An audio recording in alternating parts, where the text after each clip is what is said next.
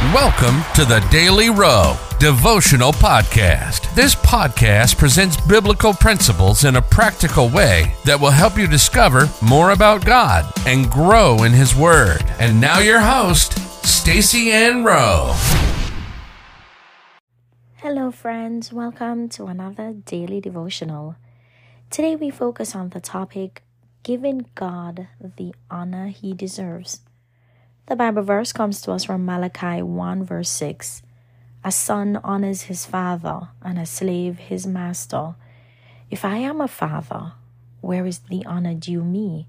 If I am a master, where is the respect due me? says the Lord Almighty. It is you, priests, who show contempt for my name. We often seek to honor and respect those around us, acknowledging their worth and contributions. We honor our parents, our teachers, and our employers because we understand the importance of showing gratitude and respect to those who have impacted our lives. But what about the honor and respect due to our Creator, the Almighty God, who has given us life and sustained us each day? The book of Malachi contains a powerful reminder of the importance of giving God the honor he deserves. In Malachi 1, verse 6, God speaks through the prophet to address the people, particularly the priests, who were neglecting their duty to honor and reverence Him. God compares this neglect to a son dishonoring his father or a slave disrespecting his master. Just as a child should honor their parents and a servant should respect their master, we are called to honor and respect God, our Heavenly Father and Master.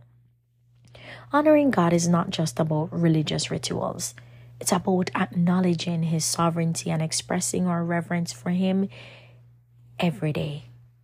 We honor God by living in accordance with His commandments, by showing love and compassion to others, and by recognizing His grace and mercy in our lives. When we neglect these things, we show contempt for His name, just as the priest did in Malachi's time. To give God no less than He deserves, we must approach our relationship with Him with a heart filled with gratitude and humility.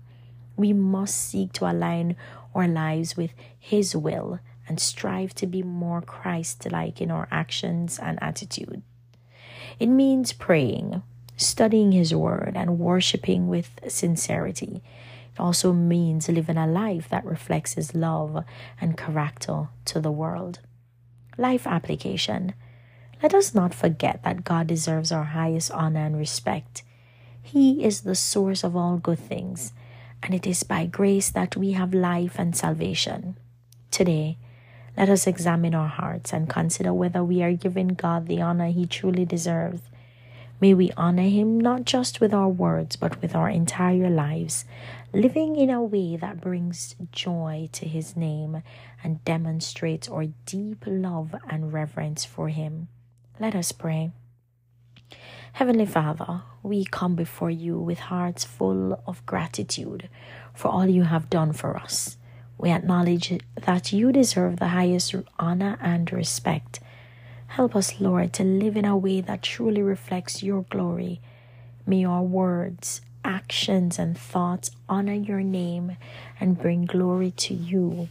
In Jesus' name we pray. Amen.